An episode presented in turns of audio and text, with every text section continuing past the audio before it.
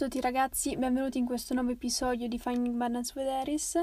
Oggi ehm, parleremo di quello che ho imparato durante questi 9-10 giorni di vacanza.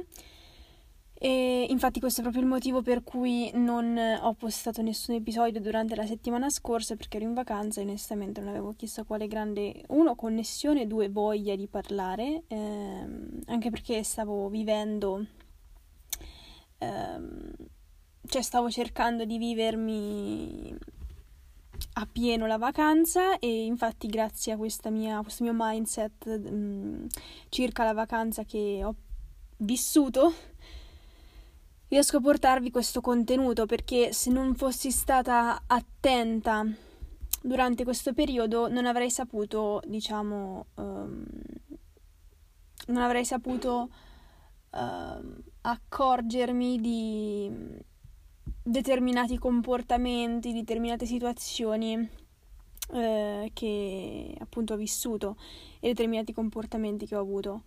Ehm, per cui, ecco, volevo portarvi questo episodio per farvi capire, princip- cioè, principalmente per parlare di una cosa, la comfort zone, della quale parlo tantissimo in questo episodio, penso di averla nominata non so esattamente quante volte però è una cosa che um, davvero in questo periodo mi ha um,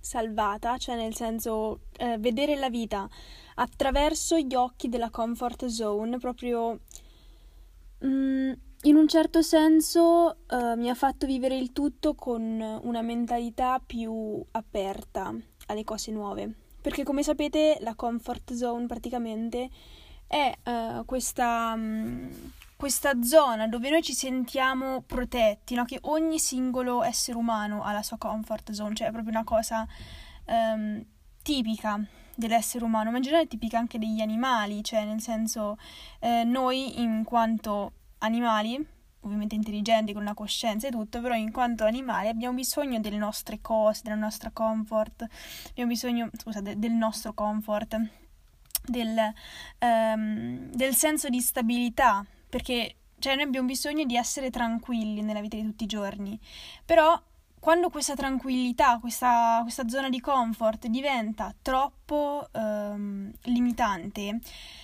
cioè che voi riuscite a fare solo quelle quattro cose e se qualcosa di diverso accade, voi sclerate perché non sono cioè non eravate preparati a un, cambiamento, a quel punto bisogna iniziare a rivedere un po' questa zona di comfort che, eh, che noi abbiamo perché eh, se, cioè, ci limita troppo se no.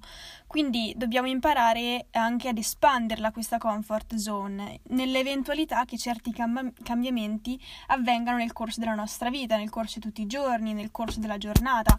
Cioè abbiamo bisogno... Mm, di espanderla, sì, come ho detto prima.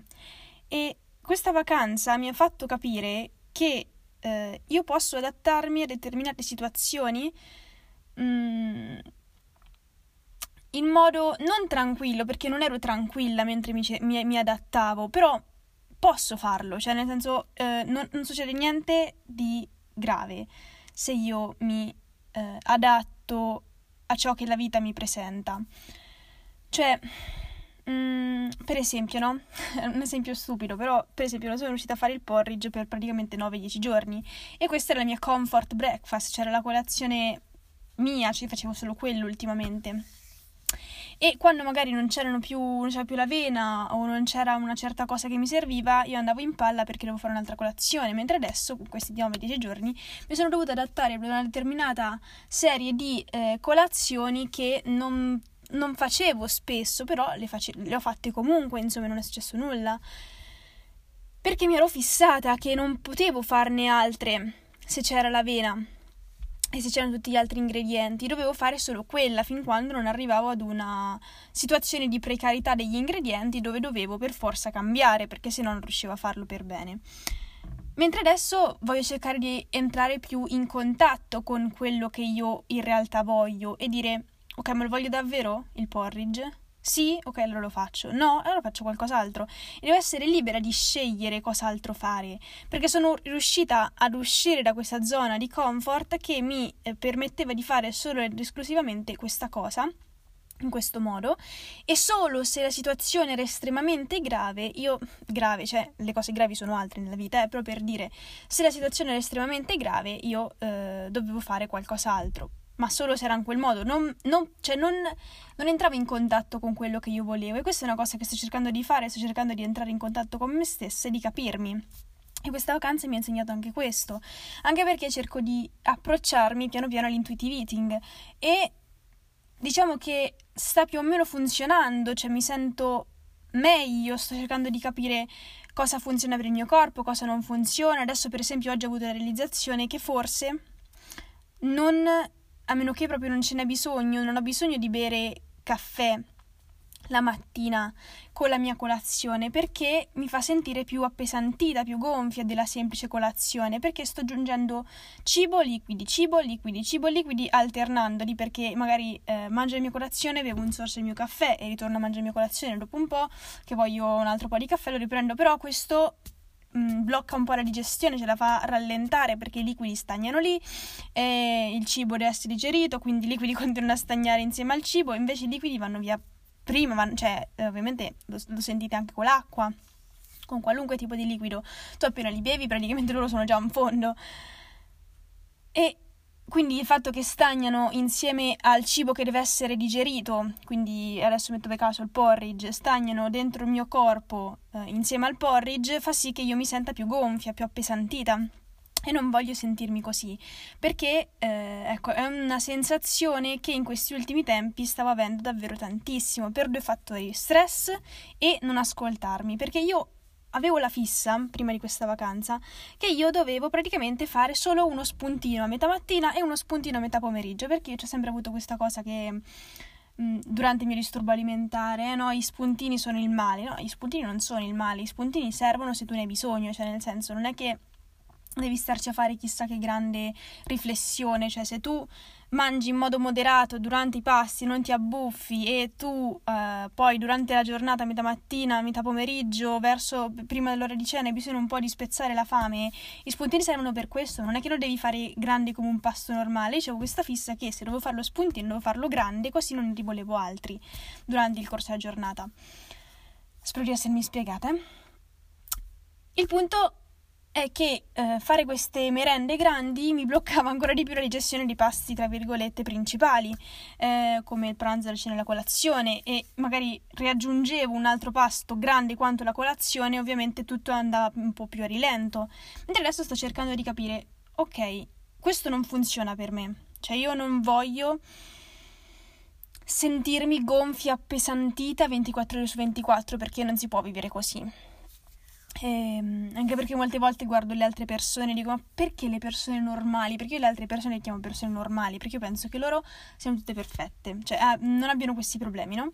Quando in realtà eh, piano piano sto scoprendo che tutti soffrono di... Eh, di gas intestinali, di gonfiore, di eh, fame che non capiscono se è fame, di voglie, eh, tutti in realtà vogliono il dolce dopo cena, tutti, cioè mica, tutti, tutti, però per dire, no, almeno attorno a me, parlo magari con mia sorella, con mio padre, con insomma i miei amici, tutti vogliono un dolcetto a fine pasto, eh, anche se non hanno fame, lo, lo, vogliamo tutti, cioè nel senso, e tutti lo prendono per voglia più che per fame. Io pensavo di essere l'unica strana che mangiava per voglia, ad un certo punto ero arrivata a pensare questo, essere l'unica stramba, quando in realtà alla fine eh, siamo praticamente tutti molto simili, tutti pensiamo un po' le stesse cose, tutti sono alcune volte un po' stitici, mia mamma l'ho visto, ho visto anche eh, altre persone, altri miei amici che anche loro soffrono di queste cose, cioè pensavo ad un certo punto di essere arrivata ad avere io tutti i malanni e nessuno ce li ha eh, oltre a me, quindi le chiamo persone normali. E io sono quella strana, non è vero, tutti abbiamo qualche problema ogni tanto, cioè nel senso, ovviamente loro probabilmente non hanno questi miei pensieri ossessivi, però non è che sono perfetti, cioè nel senso, ecco, però tornando all'argomento principale, parlando di persone normali, ehm, cioè io pensavo che, ehm, oh mio Dio, ho perso il filo, porca puttana. riavvolgiamo il nastro. Ah sì, stavo cercando insomma di capire durante questa vacanza che cosa funzionava per me e che cosa non funzionava. Ecco, e ho capito che fare più spuntini più frequentemente, più piccoli, ehm, più mirati, cioè ho bisogno di carboidrati, prendo i crackers, non è che ci aggiungo 3000 cose, eh, ho bisogno di proteine, prendo uno yogurt, ho bisogno di grassi, mi mangio un po' di mandorle. Sto cercando anche di capire il mio senso di sazietà, questo lo sto sperimentando piano piano con le mandorle, piano piano cercherò di sperimentarlo anche con altri cibi, però le mandorle mi fanno sentire un po'... Ecco, sono ancora nella mia comfort, nel comfort zone con le mandorle, no? Eh, sicuramente non, non, vorrò sperimentarlo con le patatine perché non so come mai, però le patatine non mi piacciono più. C'è anche il solo odore, yeah, che schifo. Però, per esempio, magari con i grissini, con che ne so, queste, questi cazzettini così, mi piacerebbe ritornare a mangiarli in modo intuitivo perché comunque erano una parte della mia infanzia. Cioè, nel senso, ci sono anche quei cibi che comunque ti riportano quelle situazioni anche che ti riportano all'infanzia, che tu magari mangiavi questa cosa con non so, eh, tuo padre mentre guardavate un film, mentre era inverno, c'era la pioggerellina fuori e vi guardavate alla ricerca di Nemo, cioè nel senso ci sono questi ricordi che magari io ricollego a determinati cibi, o meglio, questi cibi che io ricollego a dei ricordi e quindi mi fanno sentire bene, cioè, anche se non sono magari la cosa più sana del mondo, cioè, ma chi se ne frega, cioè, alla fine tutto in moderazione va bene. Quindi stavo cercando di dirvi che volevo tornare a mangiare piano piano le cose anche in modo intuitivo, sentendo il mio senso di sazietà e di fame, perché io voglio onorare il mio senso di fame eh, in modo intuitivo, ma voglio anche onorare il mio senso di sazietà. La sazietà può essere di due tipi, può essere sazietà fisica e eh, soddisfacimento, credo, comunque appagamento, ecco, chiamiamolo così. Cioè che quando tu finisci il tuo pasto non è che sei sulla ricerca del prossimo, no, dici ok, finito questo, vabbè, basta, faccio le altre cose nella mia vita. E questa, questa situazione di appagamento si può raggiungere solo ed esclusivamente se tu sei appagato, perché se tu eh, sei semplicemente sazio, ehm, fra dieci minuti pensi già al prossimo, mentre quando sei appagato riesce a durare per più tempo, diciamo due o tre ore, sì. Quindi, ecco, durante questa vacanza ho imparato, no, sto imparando, mi sono approcciata perché non è che ho imparato adesso ho finito, no, A- ancora adesso sto cercando di farlo. Quindi sentire il mio senso di, di sazietà, eh, come vi dicevo, facevo l'esempio delle mandorle, non so se vi siete persi, tipo tutto, vabbè. Eh, con le mandorle, no?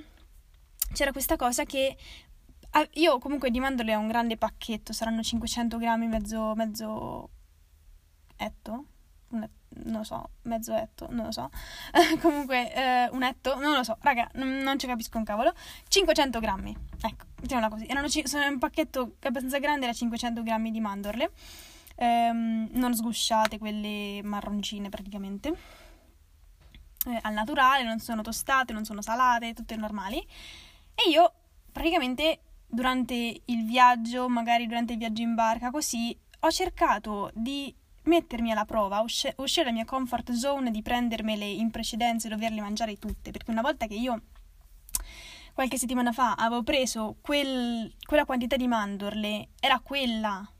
O magari erano troppo poche o erano troppe, ma non mi ne fregava niente, dovevo finirle sempre perché erano quelle. E non c'era possibilità magari di riavere altro cibo per altre quattro ore, quindi dovevo finirle. E questa non me ne accorgevo, ma era una... questa mia cosa che devo finirlo. A parte che mi è stata sempre detta sin da quando ero piccola. I genitori dicevano finisci il piatto così, però secondo me è un modo per sopprimere l'istinto del bambino che poi diventerà adulto e che poi dovrà vivere una vita intuitiva, perché se tu vivi una vita di dieta per sempre, non sei libero.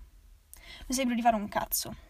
Cioè, sei sempre alla ricerca del cibo, sei sempre alla ricerca... perché il tuo corpo pensa che sei in uno stadio di pericolo, quindi non puoi vivere una vita di dieta, devi vivere una vita tranquilla, dove eh, l'80% dei tuoi cibi sono sani, il 20% sono cibi più buoni, così, o alcune volte può essere magari, che ne so, 40% cibi non buoni, il restante che può essere cibi divertenti, il 60% può essere cibi divertenti, ok, però mm, diciamo devi comunque sempre quando, quando, cresci devi imparare ad incorporare i cibi anche sani, ecco, questa è l'unica cosa che devi fare.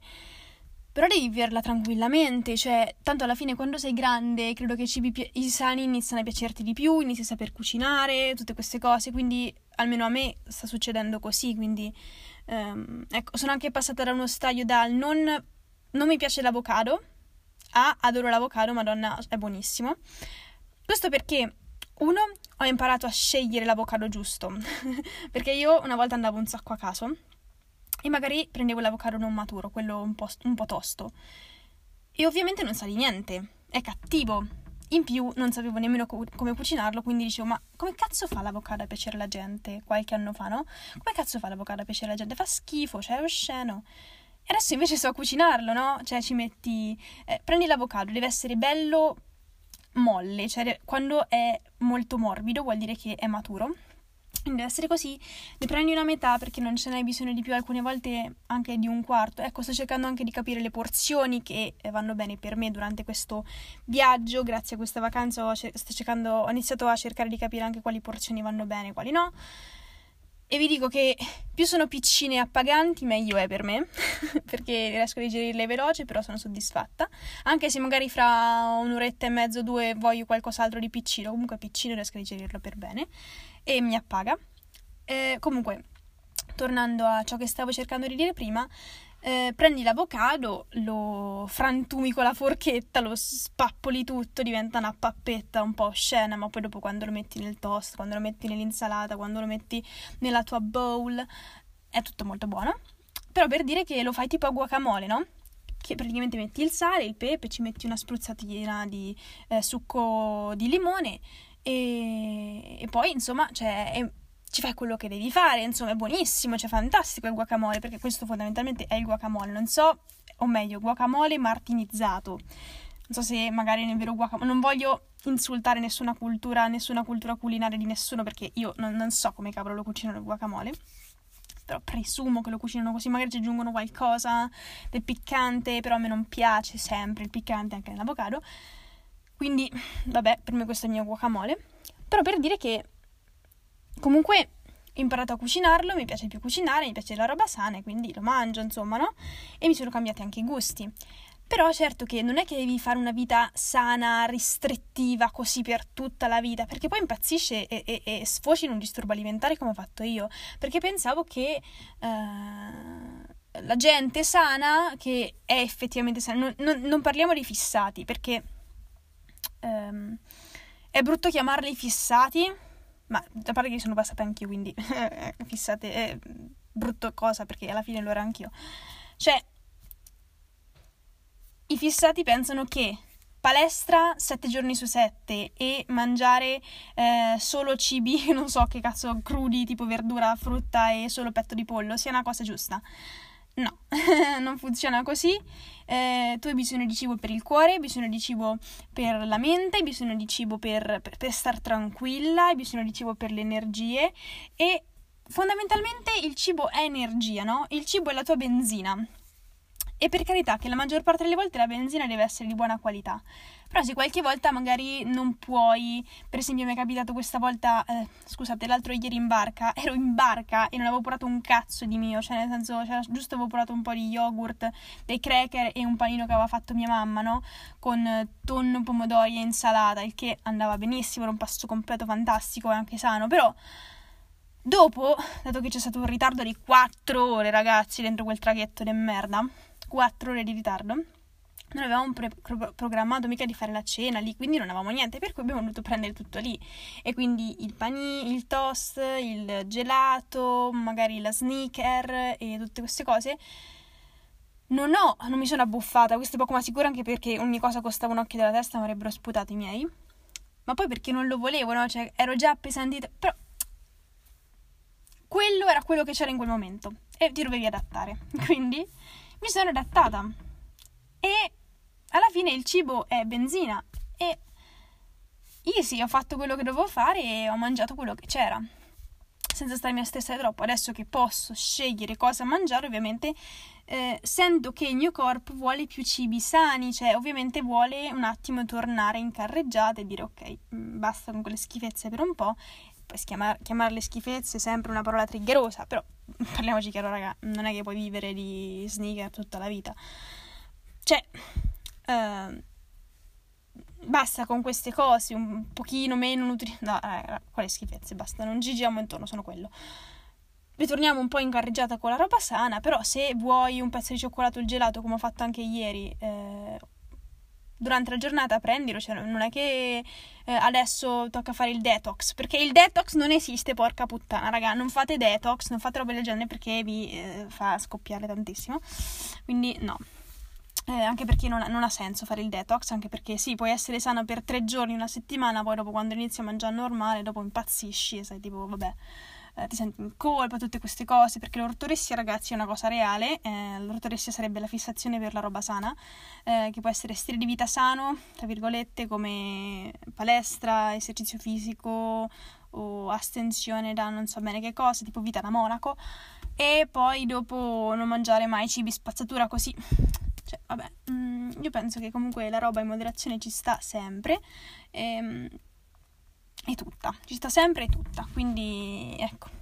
Però per dire che questa vacanza mi ha insegnato ad essere più flessibile, riuscire a eh, entrare in contatto con me stessa, capire come il mio corpo si può adattare alle situazioni. Pensavo che non fosse in grado di riuscire ad adattarsi, invece il mio corpo è potentissimo, il corpo di tutti è potentissimo, tutti riusciamo ad adattarci, sappiatelo. E non è che ero tranquilla, però la mia zona di comfort ora mi fa sentire più tranquilla in base alle situazioni che possono cambiare. Lì per lì ero in una zona di paura, perché la comfort zone funziona così. Hai la tua eh, zona di, di comfort. Poi il secondo stadio è una zona di paura, cioè tu ti metti in una situazione di paura. Poi c'è la zona di, ehm, di conoscimento, dove tu comprendi, dove tu capisci, dove tu cerchi di capire come funziona mh, questa nuova esperienza alla quale sei, eh, alla quale sei messo davanti e alla fine di questa zona di conoscimento c'è la zona di, eh, di crescita. Quindi la tua zona di conforto, sì, c'è una tua zona di conforto, non c'entra niente, la zona di comfort cresce e tu eh, ti senti più libero. Quindi niente, questo era un po' un recap un po' incasinato di quello che è successo durante questa vacanza e... Questo episodio è un po' random, non so se a qualcuno potrà mai interessare, però spero che magari potrebbe essere un, uno, spunto di di, uno spunto di riflessione per una vacanza prossima che ognuno di noi ha. E ricordatevi insomma di mettervi sempre in, piccole situazioni di pericolo, non pericolo tipo andate in mezzo alla strada e cercate di farvi investire, no, no, pericolo nel senso pericolo di mindset, pericolo di... non lo so, avete capito insomma delle cose che parlavo io, insomma in zone di... dove voi sentite a disagio, eh, non è che deve essere qualcosa di pericoloso come ho già detto, però mh, mm, zone dove non vi sentite nella vostra comfort zone, cioè capito no? Ehm, e poi cercate di riflettere alla fine di questa zona, quest- scusate, eh, alla fine di questo momento di paura, cercate di riflettere dopo quanto siete cresciuti, perché fondamentalmente si tratta solo di questo, crescere, crescere, imparare, eh, capire, arrivare poi ad un certo punto dove dici, cavolo, bel percorso. Quindi, niente, eh, vi riaggiornerò fra qualche settimana e niente, spero che questo episodio vi sia piaciuto e buona giornata.